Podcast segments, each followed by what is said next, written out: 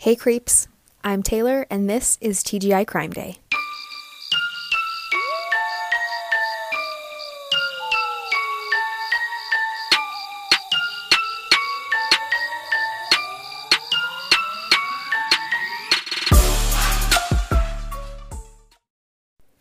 Hi, my lovely creeps. Welcome to episode 13. Today we are going to be talking all about the insanity surrounding Chad Daybell and Lori Vallow.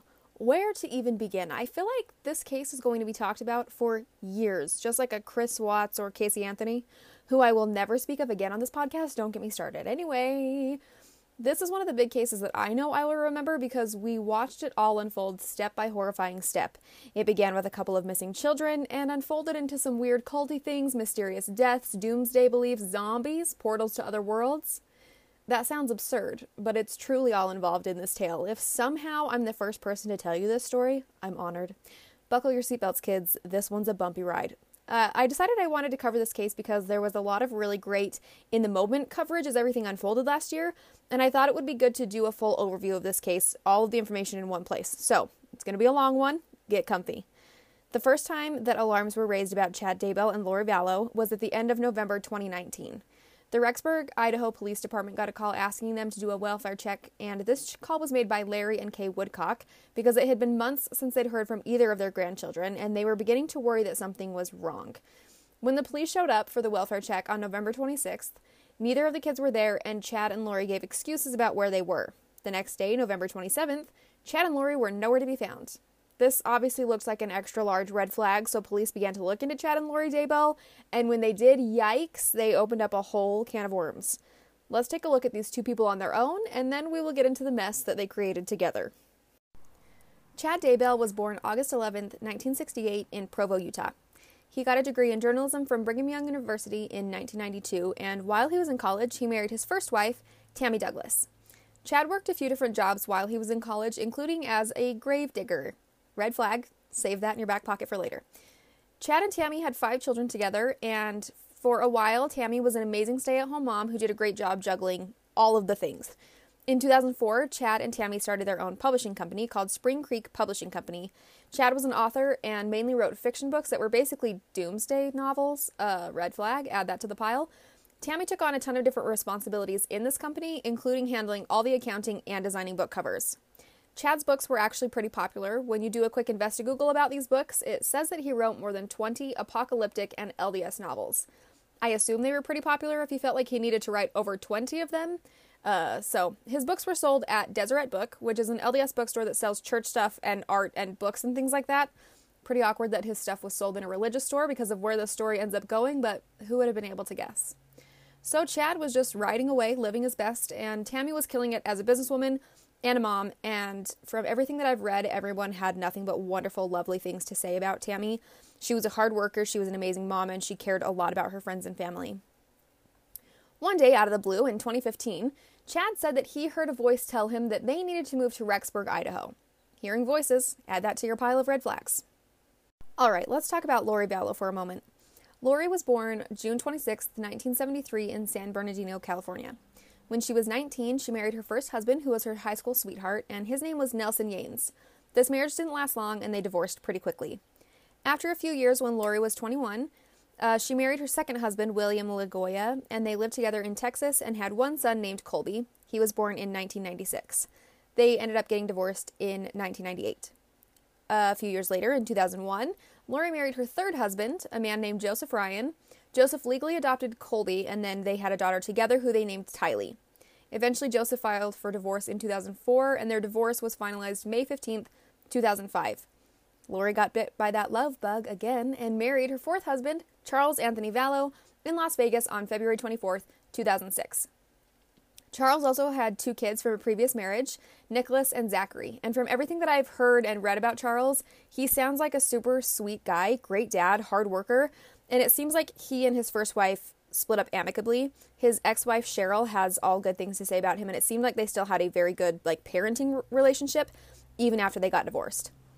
Charles had been Catholic his whole life, but when he converted to Mormonism, uh, because Lori was a member of the Church of Jesus Christ of Latter day Saints, aka LDS, aka Mormons. I'll say LDS from now on because that's a mouthful. It seems like at first Charles and Lori had a really good marriage, but then some weirdness started happening. From the very beginning, Cheryl felt like Lori was a bit of an oddball, to say the least. Nicholas and Zachary lived with their mom, Cheryl, most of the time, but spent alternating holidays, weekends, and summers with their dad and Lori. Lori was still in a custody battle with her third husband, and Cheryl said that they all ended up having to appear in front of uh, court together, like in front of a judge, to get everything squared away. And Cheryl said that at one point the judge ordered cameras to be put in Lori's home after some strange incidents at their house. Nothing suspicious or criminal was ever found by this surveillance, but Cheryl always felt like something was off with Lori. Girl, you were right. And then she said that while they were in court, Lori seemed to love it. She loved the limelight, she loved being in court, she loved all of the drama. So, Lori had a pretty big bouquet of red flags herself. Let's introduce another important character into this story Lori's brother, Alex Cox. It seems like Lori and Alex had always been very close, and he was extremely protective of his sister. So protective, in fact, that he attacked Lori's ex husband, her third husband, Joseph Ryan, after one of their many days in court for the custody hearings. In 2007, Lori and Joseph were meeting in a parking lot to exchange their daughter, Tylee. Alex followed Joseph into the parking lot saying that he wanted to talk. Yeah, right. Then call him on the phone, okay?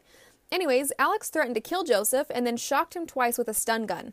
Luckily, Joseph was able to get out from under Alex and run around the side of a building where a witness saw Alex holding the stun gun. Once he realized this witness saw him, he backed off and walked away.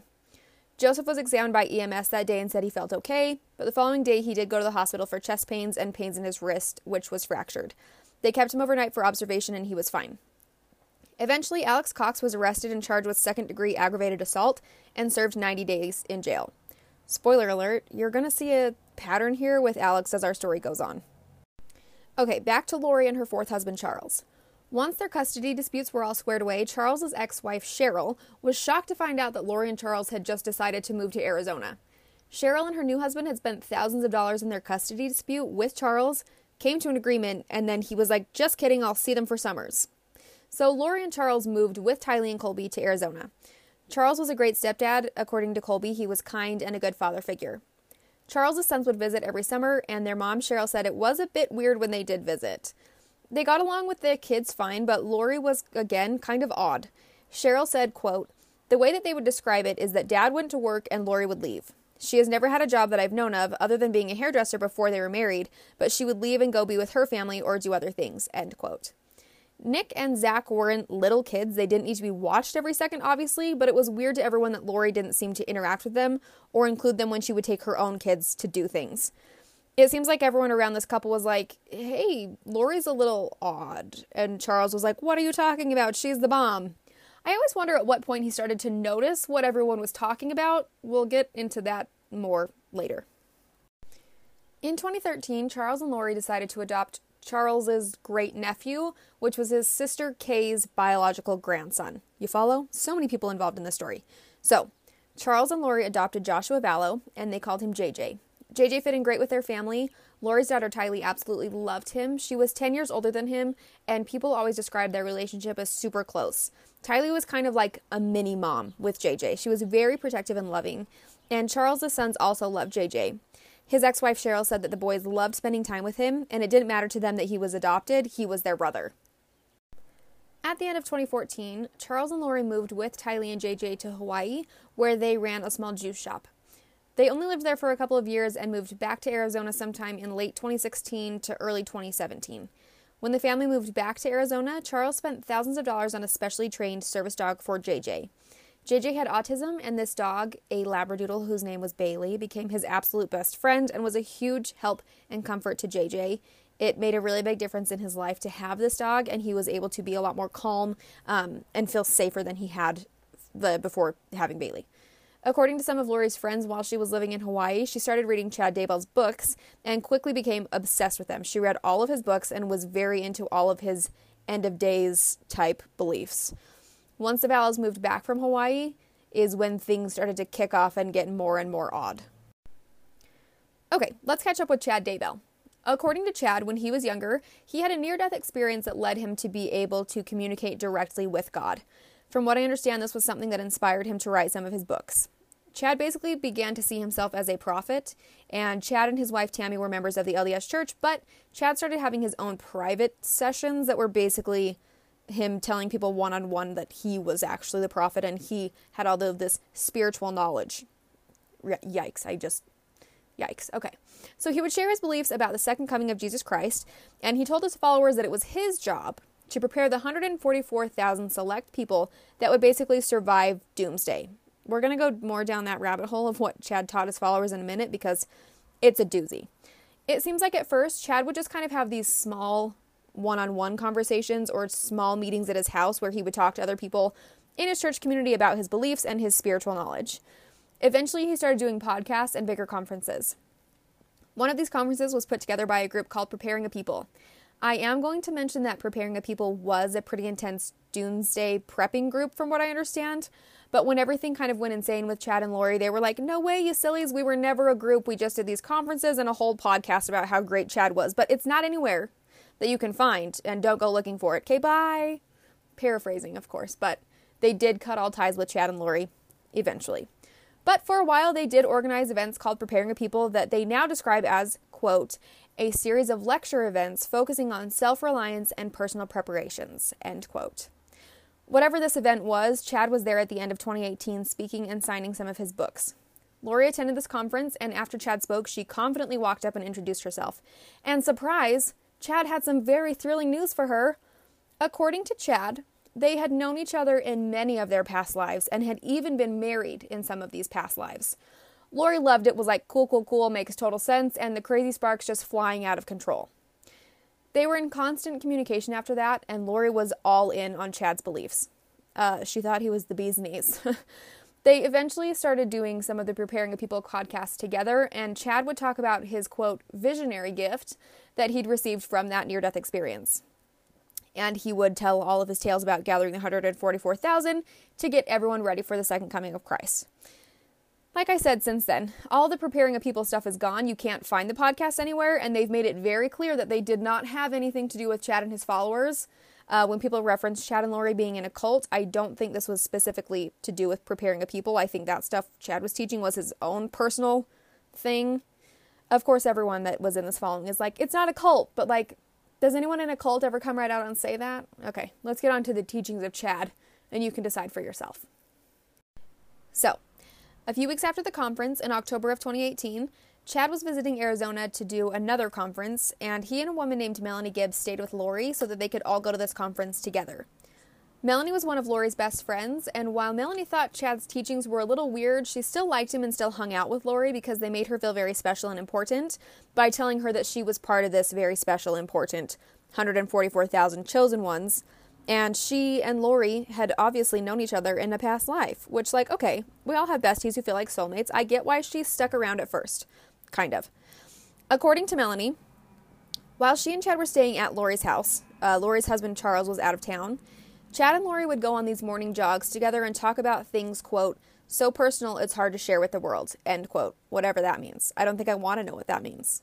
Don't forget, Chad and Lori are both still married to other people at this point. So one day Melanie was like, hey, why don't you guys just get divorced? And instead of doing this creepiness behind their back, you can just be together. Paraphrasing, of course. To which Lori told her that they weren't allowed to do because of information that they were receiving from, quote, the other side of the veil. At first, Melanie was like, okay, you guys are kind of weird, but it's still okay. But then things started to take a turn. And let me say really quick Chad and Lori both were members of the LDS Church, but the things Chad believed in and taught don't follow any of the LDS church guidelines. I just want to make that clear so that no one is like, have you heard about those crazy Mormons who believe in zombies? What Chad was teaching was the gospel of Chad. So, let's let's get into this. Chad said that he could create portals. He said that he could pray in a certain place in Lori's closet, for example, and if she stood where he like had made this portal and he stood in a portal at his own house, they could connect spiritually. Sexy, sexy.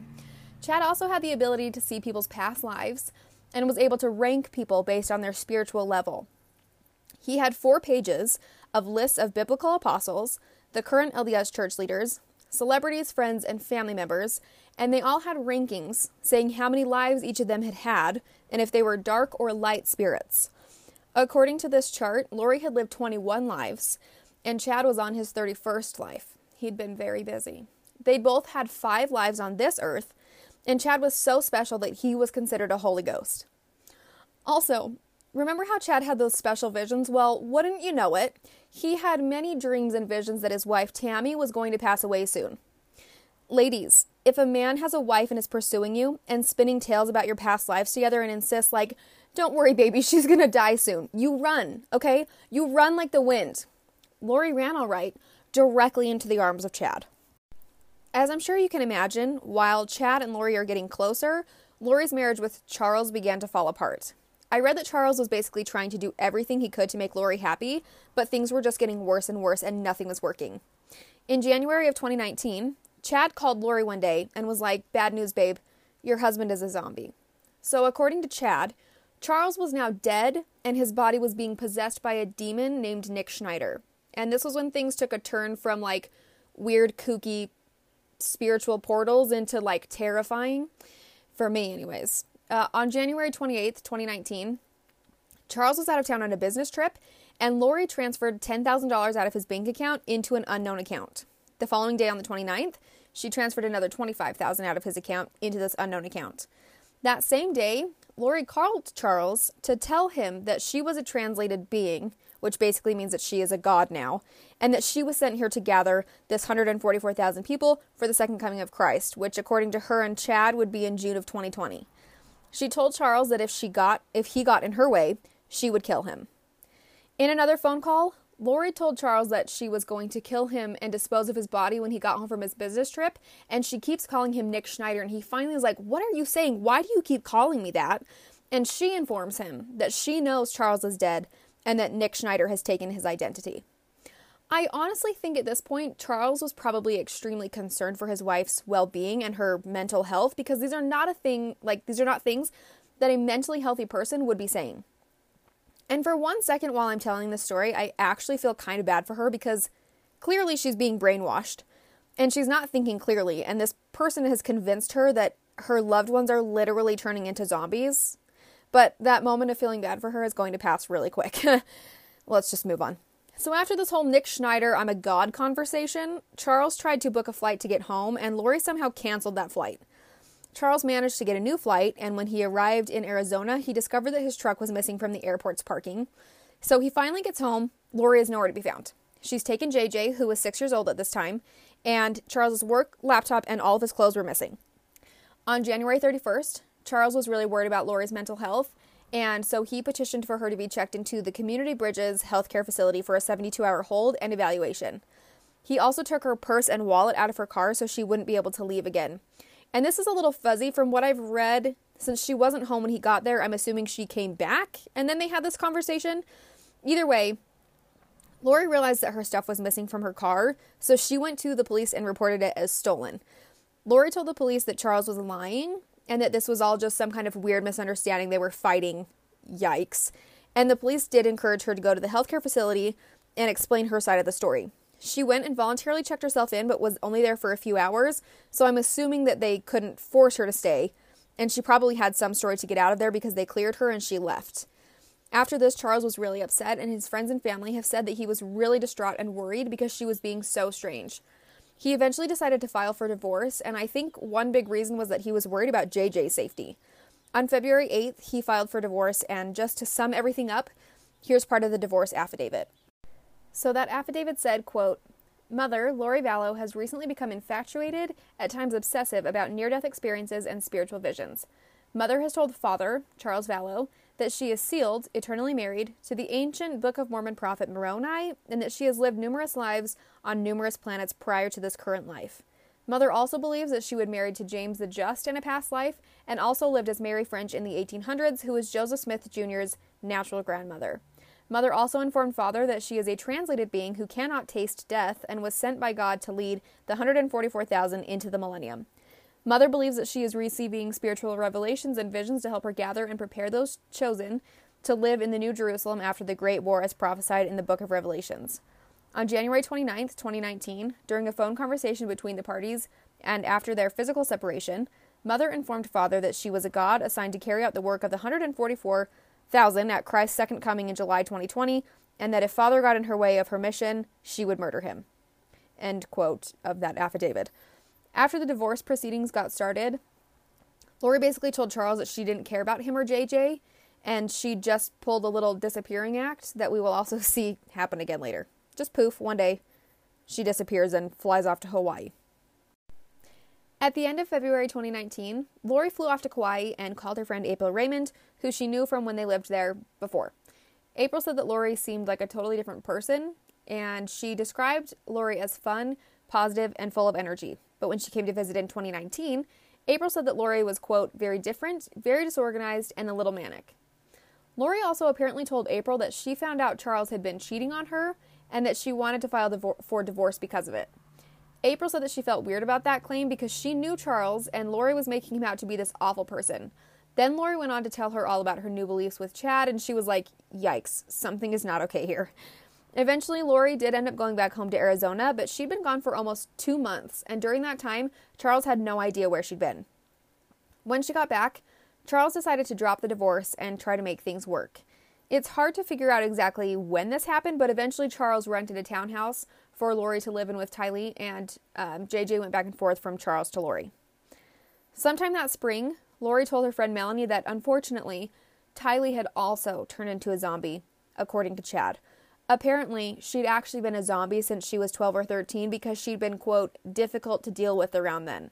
Sounds like I might have turned into a zombie when I was around 13 too, you know, because it's not like teenagers are just moody. Anyways, things were not improving, and Charles sent a friend or sent a text to a friend in April of 2019 saying that Lori had dramatically changed in the last six months. He said, quote, It's the freakiest thing I've ever experienced. She's with a group of people called Woke and Preparing a People. She says an evil spirit named Nick Schneider murdered me and he's using me to violate her. End quote. Unfortunately, things are going to take a step in an even worse direction. On July 11th, 2019, Charles showed up at Lori's townhouse to pick up JJ. When he got there, Lori, Tylee, JJ, and Lori's brother Alex were all at the house. Allegedly, some kind of fight was happening between Alex and Charles, and at some point during this argument, Lori supposedly left with Tylee and JJ. Alex claimed that Charles came at him with a baseball bat and hit him in the back of the head, to which he responded by pulling out a gun and shooting Charles twice in the chest. Five minutes after he shot Charles, waiting for him to really be dead, in my opinion, Alex made one of the most uncomfortable 911 calls I have ever had the displeasure of hearing. I hate listening to 911 calls because they're always really upsetting, but this one is upsetting in a different way because Alex is so casual. It's like he's ordering a pizza. He literally calls and in the most bored voice is like, "Yeah, hi, I shot my brother-in-law." I don't play 911 calls on this podcast, um, so I'll just give you a quick recap. The operator asks if Charles is moving or breathing, and Alex says no. She asks if he wants to try to do CPR, and Alex might as well have been like, No, I shot him on purpose. I don't want to help him because he's like, I don't know how to do that. In the most irritated voice, as if it's inconvenient for him that this is happening. The operator says that she can help him through it, and he doesn't even really try. It's so weird, and there is absolutely no emotion in his voice. He's not worried or concerned at all. Unfortunately, Charles was dead by the time the ambulance got there, and Alex still stuck with his story saying that Charles attacked him. In one of the articles I read, Cheryl, who is Charles's ex-wife, said, quote, Charles was a semi-pro baseball player. If he hit Alex in the head with a bat, he would be dead, but Charles is not a violent person. End quote. She also went on to say that in all the years that she knew Charles, even through their divorce, he never did anything violent. So if he actually had hit Alex with a bat, she believed it would have been in self defense. Along with Alex having zero issues with the fact that he just shot and killed his brother in law, Lori is also completely calm and acting like a total weirdo. Alex and Lori's stories kept changing, and it was hard for the police to tell if Lori was there or not when this attack happened because at first, Lori was defend- defending her brother. Excuse me, I'm jumbles there. She was defending her brother and saying that she saw the fight and it was self defense, and then in another story, she wasn't there.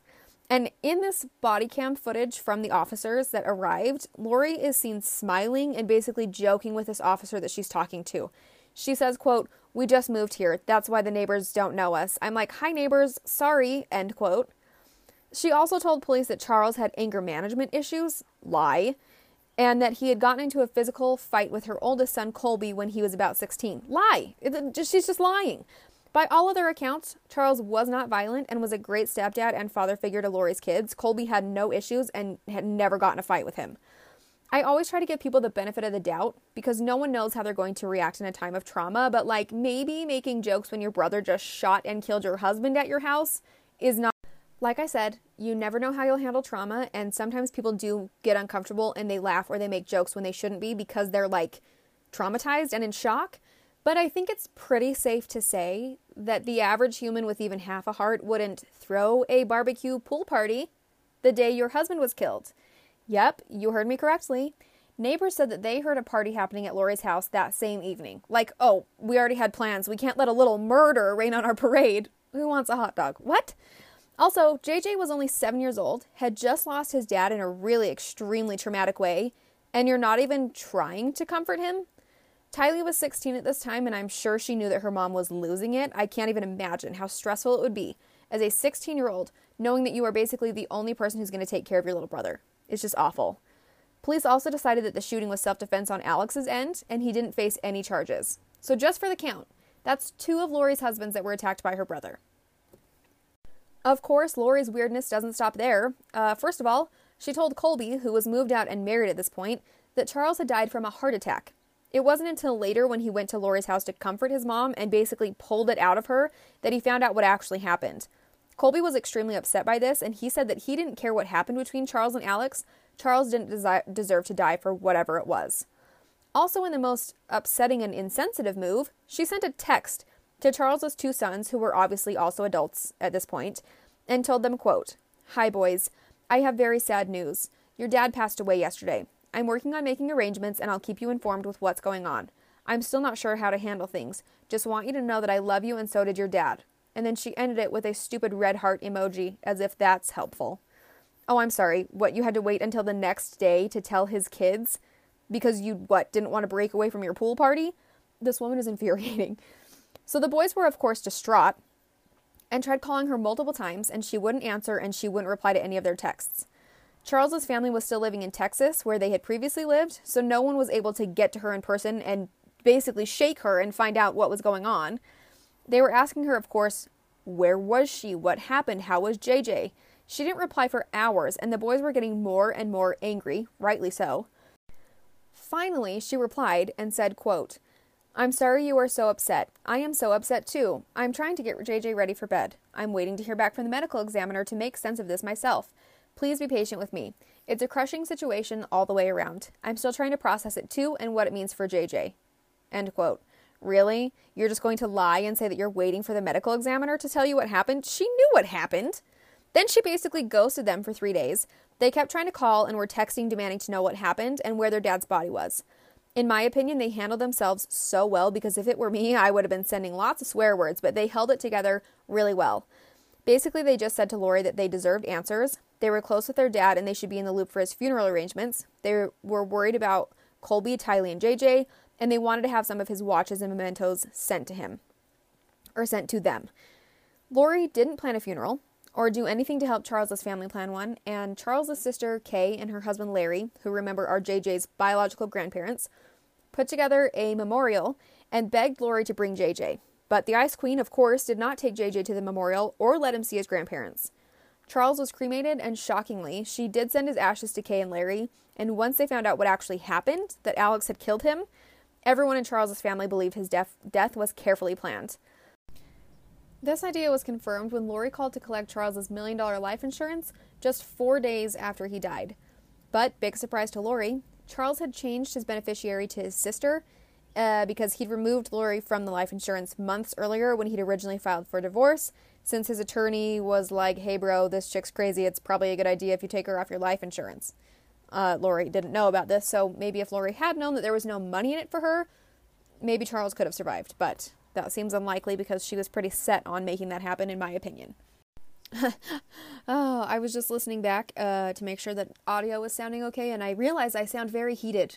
And that's because I get very heated when I talk about garbage human beings. And if, listen, if this was a conversation that you and I were having over a cup of coffee, we would both be yelling about the insanity. I'm going to try to try to remain calm as we move on with our story.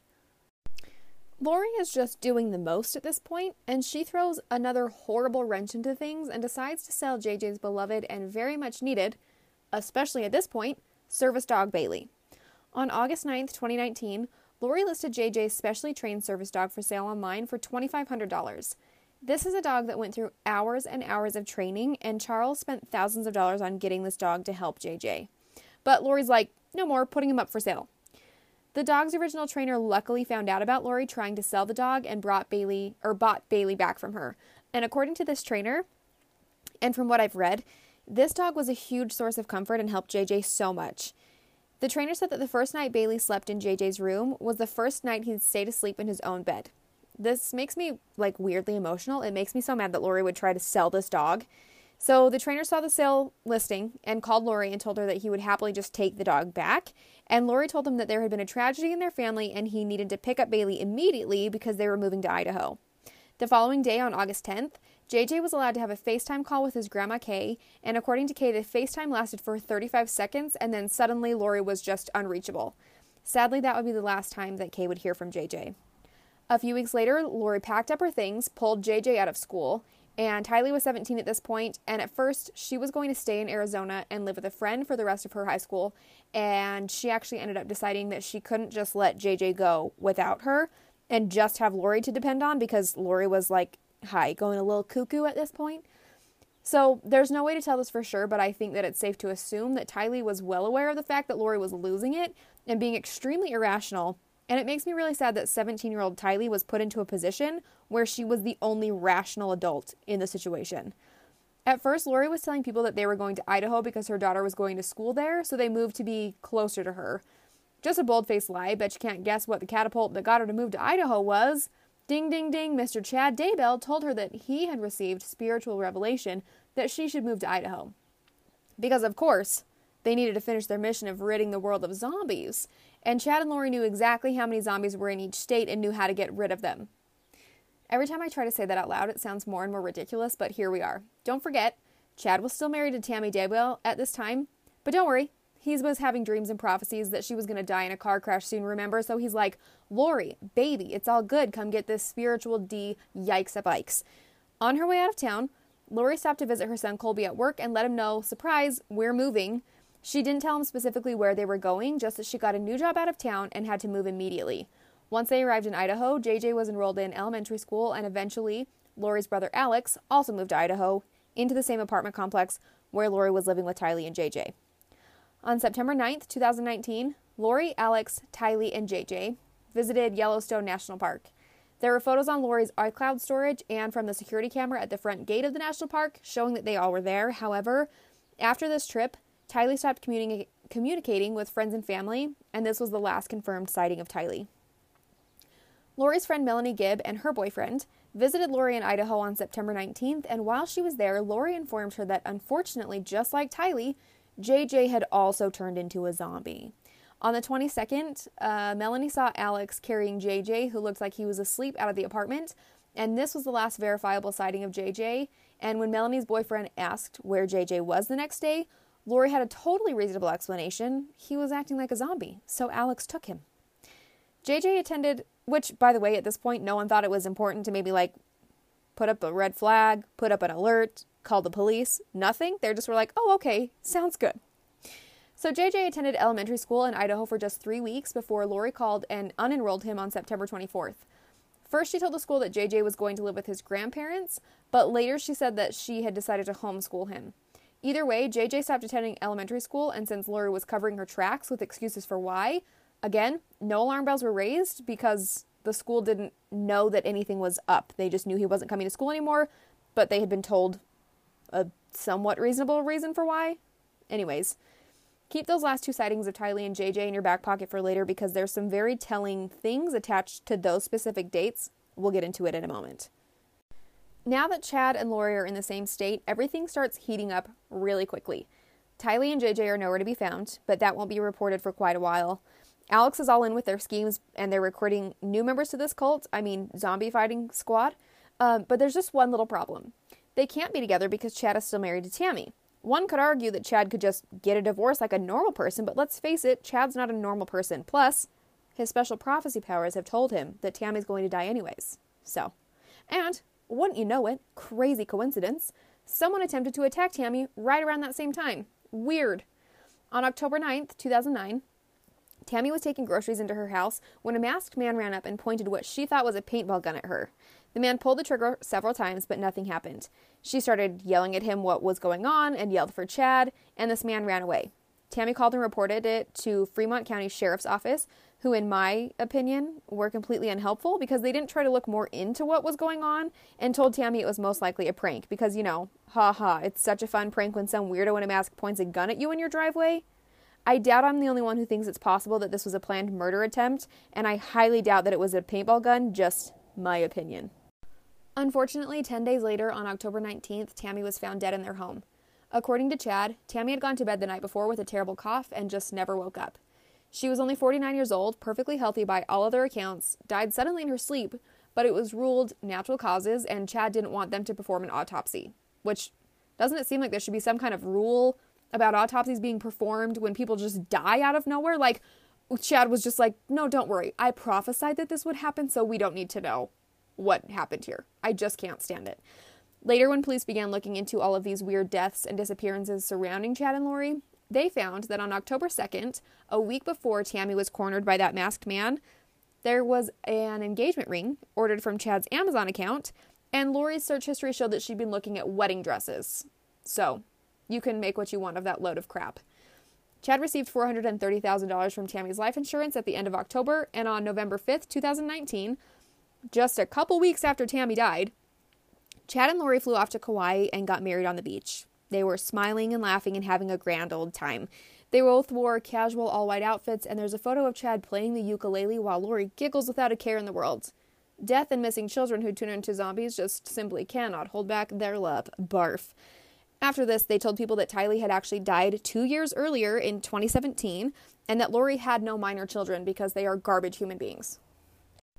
Okay, it's time to introduce two other passengers who have also recently boarded the crazy train being conducted by Chad Daybell. Lori was really close with her niece, Melanie Boudreaux, not to be confused with her best friend, Melanie Gibb. So, niece Melanie was also now a big fan of Lori's new spiritual beliefs and was all on board with the zombies, the spiritual closet portals, the end of days stuff, all the things.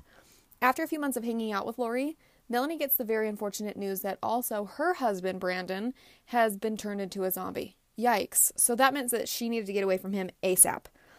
Melanie's husband, Brandon, was shocked when she said that she wanted a divorce in June of 2019. They had four kids together, and he thought that they were really happy and everything had been fine. And it's hard to find exactly what went down between Brandon and Melanie because there are so many bits and pieces scattered uh, between a ton of different articles. But from what I understand, Melanie and Brandon started on this insane custody battle, and one day Melanie basically just disappeared into the night and left to go live in Idaho to be closer to Lori. It was really hard for me to find out if she took her kids with her at first, uh, but then later on it sounded like they eventually kind of went into hiding to get away from Melanie, so we'll get into that in just a second. On October 2nd, 2019, just one week before that masked man pointed a gun at Tammy Daybell, Brandon experienced a very similar attack. Brandon was outside his house in Gilbert, Arizona when he saw a Jeep pull up, and then a gun with a silencer poked out of the back window. A shot was fired that luckily missed Brandon, but it hit his car and missed him just by a couple of inches. Brandon obviously reported this attack to police, and it was put together pretty quickly that the Jeep that Brandon saw was registered in Charles Vallow's name. After Charles died, Tylee would sometimes drive this Jeep, but obviously, since Tylee hadn't been seen in weeks, it's safe to assume that this driver was probably Alex. Allegedly. Allegedly. Okay? Brandon went into hiding uh, with his kids at this point, and he was afraid of Lori's cult and what they could possibly do to him, since he probably knew everything that had happened with everyone else's spouses. He also said that he believed that it was Alex who attempted to kill him because his divorce from Melanie wasn't finalized at that point, so she would gain a million dollar life insurance if he died. Pretty safe to assume, considering the bodies are stacking up at this point, you know? Like I said, Melanie left town and was like, Of course, don't be insane. You sillies, Alex would never do that. Okay, sure. On her way to Idaho, uh, Melanie was actually arrested and charged with criminal trespassing when she was spotted on Brandon's parents' property in American Fork, Utah on November 14th, 2019. She was released that same day and headed on to Idaho to really get in touch with her weirdness. As soon as Melanie moved to Idaho, she was assigned a boyfriend.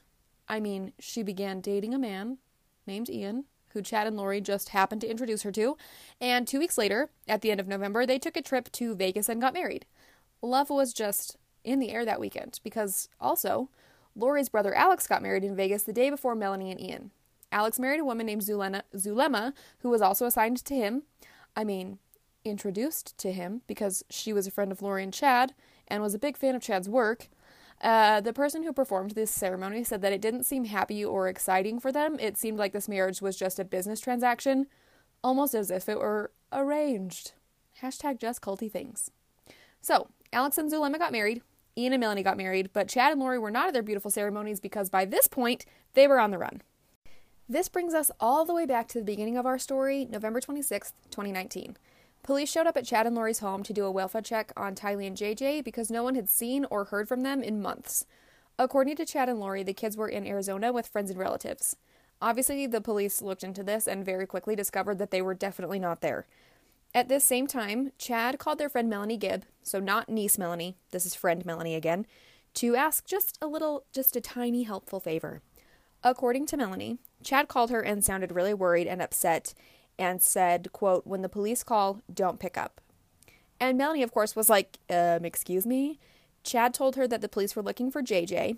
And at this point, Melanie was under the impression that JJ had gone to live with Kay because Lori said that JJ had turned into a zombie and was standing in the way of their mission, and she needed him out of the house, so she was sending him to live with his grandparents. Melanie thought that that checked out. She thought he was living with his grandparents, and so when Chad said this, she was completely shocked, but she didn't initially call the police. However, a few days l- later, Lori gave her a call and she said Lori sounded cheerful and totally fine and is like, This is all just so silly. I just need you to do me a quick favor. Just tell the police that JJ is with you. And she even went as far as suggesting that Melanie should go to the movie theater and take a picture of some random kids and say it was a picture of JJ at the theater because she had taken him to see Frozen 2. The intricate lies that this woman comes up with are just something else. Melanie was starting to worry but she didn't want to believe that her friend could have done something to harm JJ, but she had this horrible gut feeling and finally decided that she was going to call the police. Yes, girl.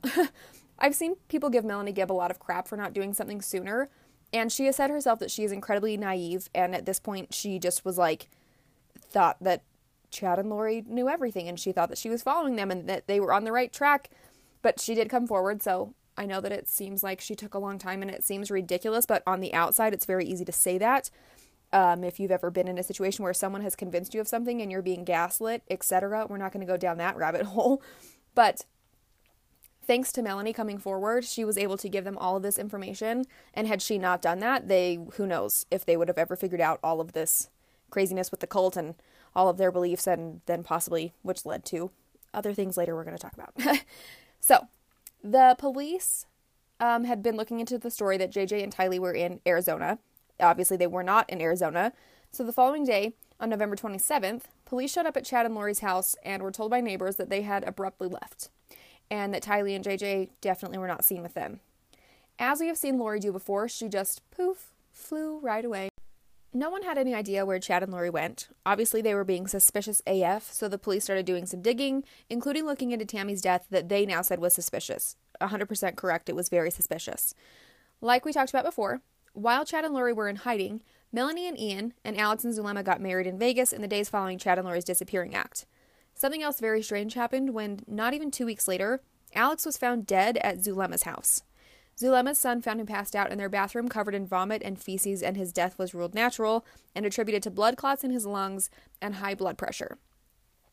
A lot of people, uh, including myself, kind of, find this timing very odd and very suspicious.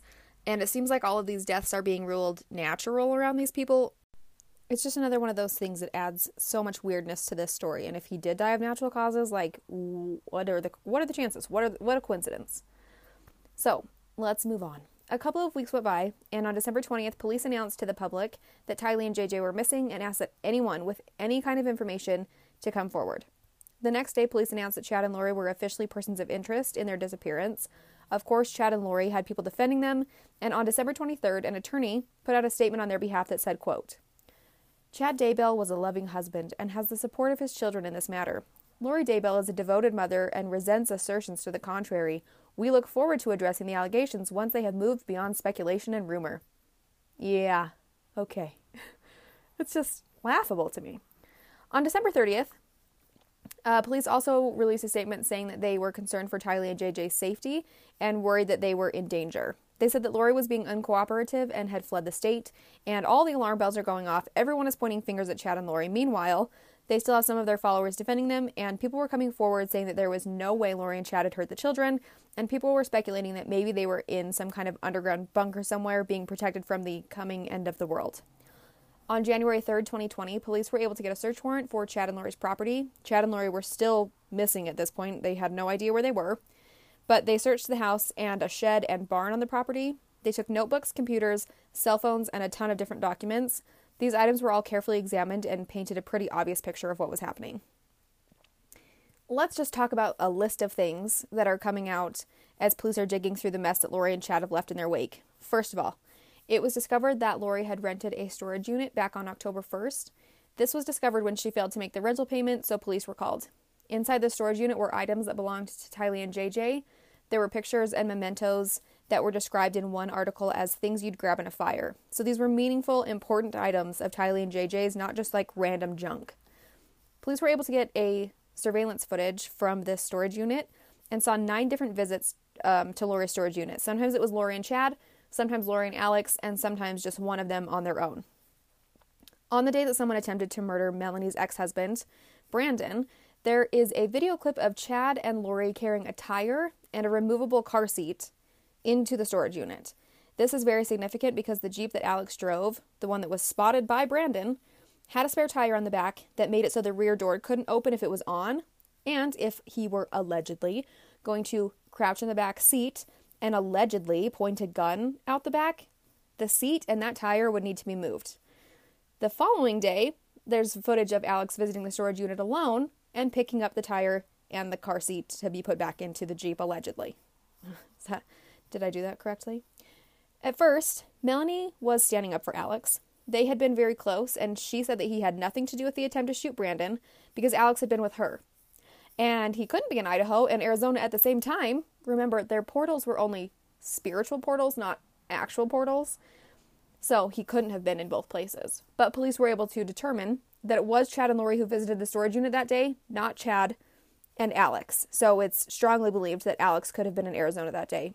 Allegedly. Am I doing that right? I'm not trying to get sued. Alleged. It's all alleged. Let's also talk about Alex's cell phone records. So, remember a while back when I told you to keep the dates Tylee and JJ were last seen in your back pocket for later? Well, it's later. Tylee was last seen on September 8th, 2019. The following day, Alex went to Lori's apartment at 3 a.m., and then a phone ping placed him at Chad Daybell's house in their family's pet cemetery, which is just a yikes on its own, right? That same night, Chad's neighbor reported hearing a gunshot. Chad, always covering his back, texted his wife Tammy on September 9th at 11:53 a.m. and said, quote, well, I've had an interesting morning. I felt I should burn all the limb debris by the fire pit, and it got too soaked by the coming storms. While I did so, I spotted a big raccoon along the fence. I hurried and got my gun, and he was still walking along. I got close enough to the, to that one. Wait, what? I got close enough that that one shot did the trick. He is now in our pet cemetery. Fun times. Uh, that text just drives me nuts. If that's any indication of how his books are written, I just I can't.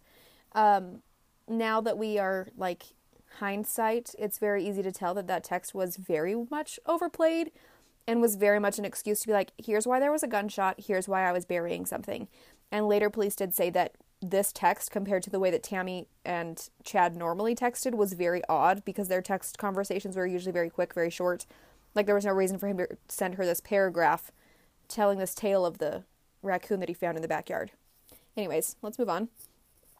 As for the last day that JJ was seen, which was September 22nd, 2019, Melanie Gibbs saw Alex carry JJ, who appeared to be asleep out of Lori's apartment. Lori said that JJ was climbing the walls, literally climbing the walls, and knocking pictures of Jesus over, which meant that he was definitely a zombie, so Alex had to take him away. Around 10 a.m. the following day, a ping on Alex's phone placed him at Chad Daybell's house, again, near a pond on his property. That doesn't seem like a coincidence to me, but you'll see in a second. I keep doing that to you. I'm sorry. I keep saying we'll see. A lot unfolds. A lot unfolds. Let's move on. Two months after they jumped ship, police were finally able to locate Chad and Lori in Kauai. Of course, because it was Lori's favorite hideout. When she's in a pickle, that's where they went. On January 25th, 2020, Lori and Chad were served with a court order that required them to, quote, physically produce Tylee and JJ to the Idaho Department of Welfare in Rexburg, Idaho, or to the Rexburg police within five days of being served the order, end quote. I remember when that happened, and I remember being like, yeah, right, these people are nuts. They are not going to follow this. They're not going to show up with these kids. During this five day period, there were reporters flocking to this resort where Chad and Lori were staying, just still enjoying their vacation in the sun, and asking them, like, where are your kids? What did you do to them? I remember seeing one video where this reporter is following Chad and Lori, and he says something like, the whole country is worried about your kids. And Lori, cold as ice, says, That's nice. It's awful. As you guessed, and by absolutely no surprise to anyone, Chad and Lori did not bring the kids to the police within that five day time. They missed their court date that was scheduled for January 30th. Two weeks later, on February 16th, Melanie's husband Ian gave his ex wife a computer, and this is just me speculating that I this is just a guess on my part, but it seems like Ian was starting to kind of freak out. He married into this situation, and his new wife was talking about zombies and the end of the world, and he knows what happens to people's spouses who get in the way of their mission. So he allegedly, maybe, was really terrified to come forward.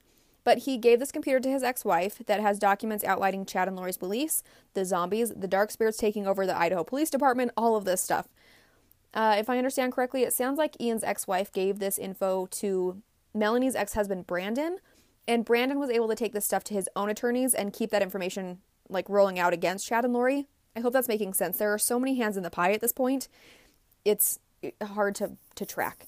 Um, so finally, on February 20th, Lori was arrested in Princeville, Hawaii, and charged with two counts of felony child desertion, as well as misdemeanor charges of resisting and obstructing an officer, solicitation of a crime, and contempt.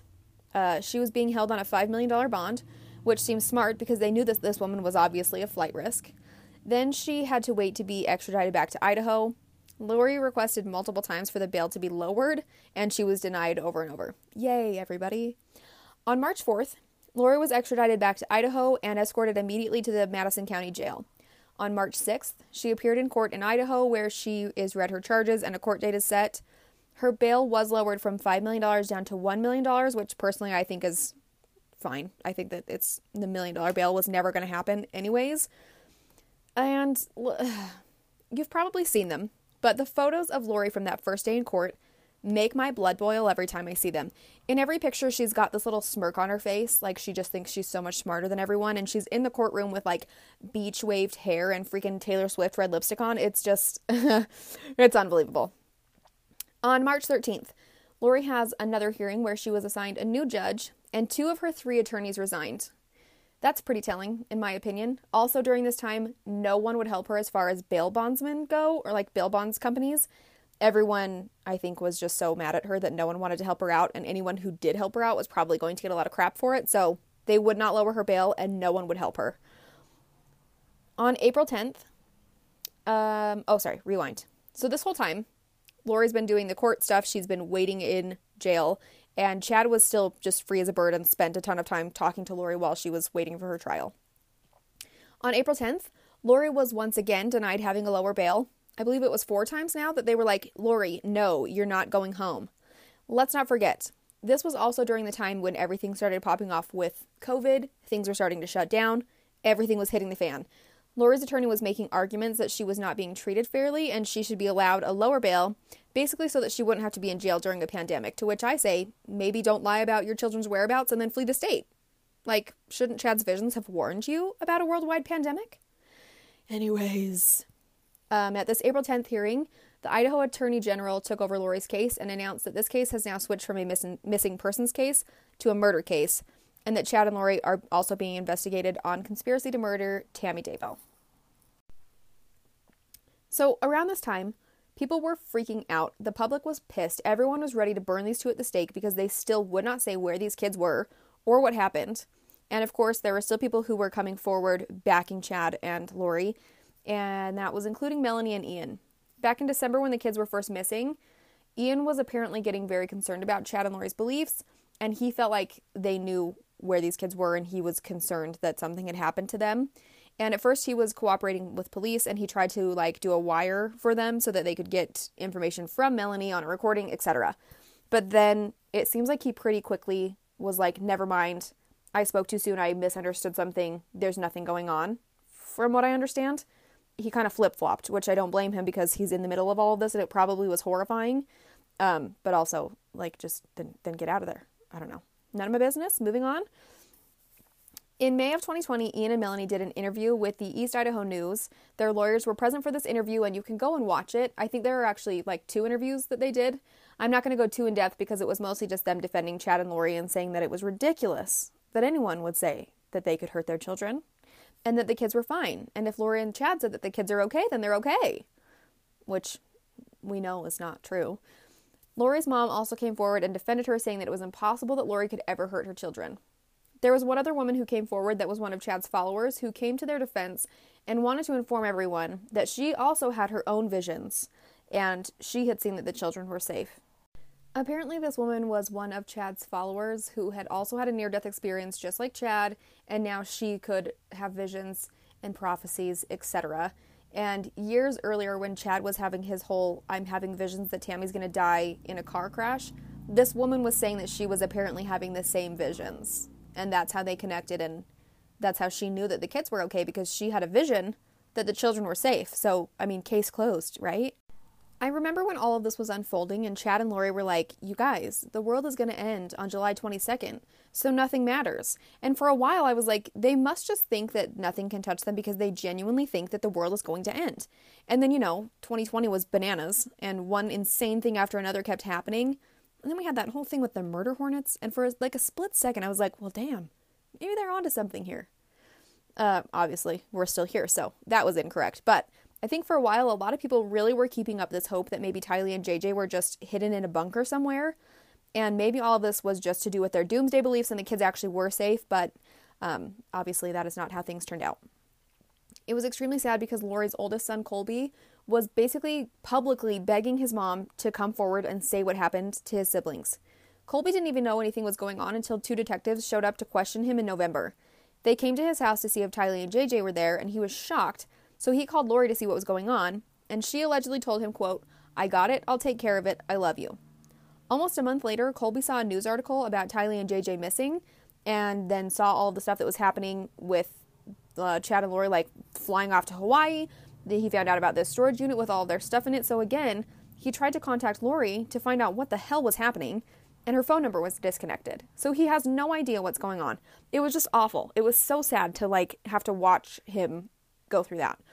So many people in Tylee and JJ's lives obviously loved them and were so worried about them, and Chad and Lori didn't give a crap about anyone but themselves. A couple more months went by. Lori was still waiting in jail for her trial, and Chad was just kind of out and about doing his thing. Finally, a search warrant was granted to start digging up Chad's property, and on June 9, 2020, Tylee and JJ's remains were found. I know that this was so devastating to so many people, and a lot of people really were holding out hope that they were just hidden somewhere safe. And um, so, remember earlier, we talked about those two dates that Alex's cell phone pinged on Chad's property. That coincidence with the two dates that Tylee and JJ were last seen, which was not a coincidence at all. I, I don't want to go into too much detail. You can do your own investigoogling if you want to know more, but Tylee's remains were found partially burned and found in the pet cemetery on Chad's property. He had sent that stupid text explaining that he had shot that raccoon months earlier, uh, the day that Tylee was last seen. There was no raccoon found buried there, so we can probably guess what happened. JJ's body was found wrapped in plastic and duct tape and buried near the pond on Chad's property. These people are just unbelievable, and I can't I can't talk about that part anymore. Um, these kids deserved so much better, and people were concerned about them and loved them and would have taken them if Chad and Lori were going to murder them. And I just think it's disgusting that they have acted the way that they have. Okay, moving on. Um, during the search, Chad was on the property basically just watching, and then he was immediately taken in for questioning and eventually arrested for two felony counts involving concealment of human remains. The following day, on June 10th, Chad had his first court hearing, and his bail was also set at $1 million. His lawyer honestly had the balls to be like, but that's not fair. His bail should be lowered and then goes on to say that there's nothing in his past that would prove that he's a flight risk. Which is kind of funny since he literally disappeared for two months before Lori was arrested when police were looking for Tylee and JJ, but okay, sure. Chad's lawyer, John Prior, uh, tried to argue that the bail was too high because his charges were only for tampering with or concealing evidence, and that it was unfair to assume that it was going to lead to bigger charges down the road. Which, again, seriously, dude, it wasn't like he was hiding drugs or like a possible murder weapon. It was two sets of human remains found buried on his property. It's pretty safe to assume that, yeah, bigger charges were probably on the way. Thankfully, no one was buying that and he wasn't granted a lower bail. Over the next couple of months, Chad and Lori moved to a joint trial since they were basically being charged for the same things. Um, it was going to be easier to just do it that way. They also tried to get the trial moved out of Fremont County where they were being held because they thought it would be difficult to find an unbiased jury. Pretty sure at this point it's a national case, so they could take it anywhere and not find a completely unbiased jury, but they were trying their best, I suppose. They both tried, of course, to, or they both, of course, pled not guilty uh, to all of the charges against them, and then in August of 2020, Chad's attorney tried to get the whole case against Chad dismissed. Again, seriously? His argument that there wasn't enough evidence against Chad for him to be brought up on these charges. So, I'll let you form your own opinion on that one. On November 5th, 2020, some new evidence against Lori was brought forward by Annie Cushman, who was Lori's third husband, Joseph Ryan's sister. Joseph Ryan was Tylee's biological dad, and he actually passed away in 2018 from what was ruled as a heart attack. However, at the end of 2020, Annie got a recording that was taken a few months after Joseph's death from an unnamed source that had some very big red flags against Lori. Just a reminder, Lori and Joseph had a huge custody battle over Tylee that, that, that lasted years after their divorce, and Alex used a stun gun on Joseph and then he ended up serving time for it. So, in this recording, it's about 40 minutes long, and Lori is heard basically justifying means for murdering someone. This recording was taken from a meeting of Chad's group of friends who all shared his same beliefs about zombies and followed all of his rules to a T. At this meeting, Lori is heard talking about her relationship with Joseph, and I'm just going to share three different quotes from this recording. So, quote number one I was going to murder him. I was going to kill him like the scriptures say, like Nephi, who was a Book of Mormon prophet, killed someone just to stop the pain and to stop him coming after me and stop him coming after my children. End quote. Quote number two. I would go through the scriptures and find all the things. If he comes against you once, if he comes against you twice, if he comes against you three times, then you can kill him. It says it in the scriptures. End quote. Quote number three. I did not have a murderous heart. I just wanted to stop the bleeding and stop the pain. I was like, I'm either going to turn my life into the temple or I'm going to commit murder. End quote.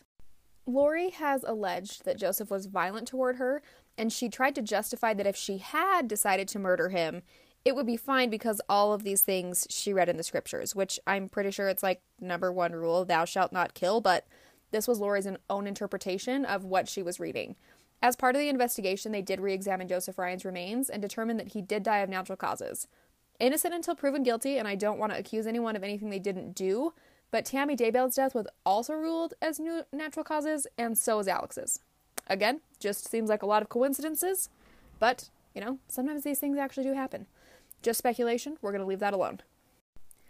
As you probably know, these kinds of cases can take months or even years to actually go to trial and have formal convictions. There's a lot of moving parts, especially in this one, so things are still in the works. But let's talk about a few updates as of April 2021, which is when I'm recording this.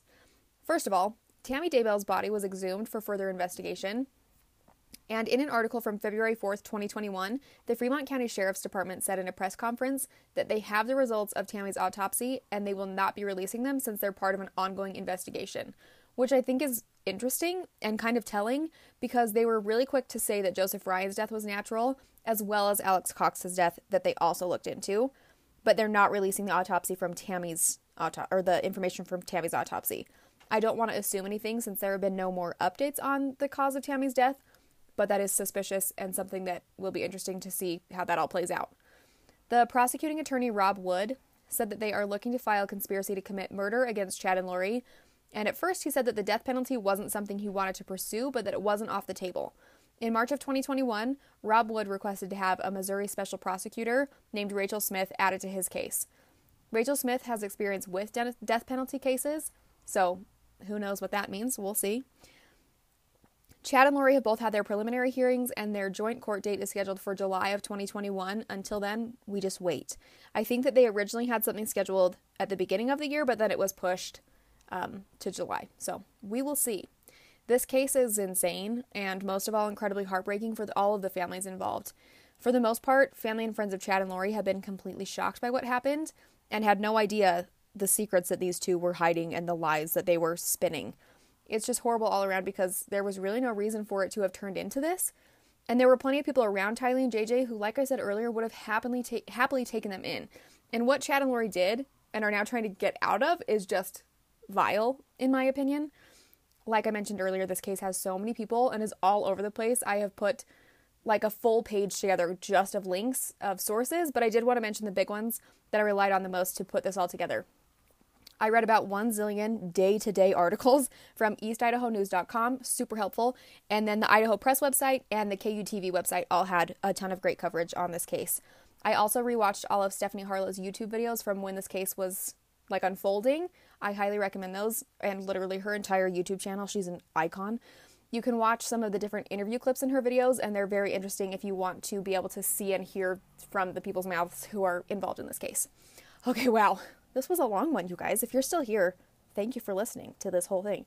I really hope that it made sense. This was a really challenging, um, like in a good way, very challenging episode for me to put together because it did take a ton of investigating and lots of work looking at different articles and trying to piece things together as there were so many updates. Um, so I hope that it all made sense. I hope it was understandable and you enjoyed listening to it. Um, if you would like to subscribe, I would love that. Please subscribe, leave a rating, leave a review. Um, at the end of the day, the most important thing is that there is justice for Tylee and JJ, and I hope that this trial is not something that keeps getting pushed or drags on forever, or that somehow these people pull a Casey Anthony. Again, we will never speak of her because these kids deserve justice, and there is so much evidence, and it's so obvious what happened. Uh, anyways, Thank you for being here. I'll talk to you soon. And just remember don't ever let anyone convince you that they can talk to you through a closet portal or that your husband has turned into a zombie. Okay, bye.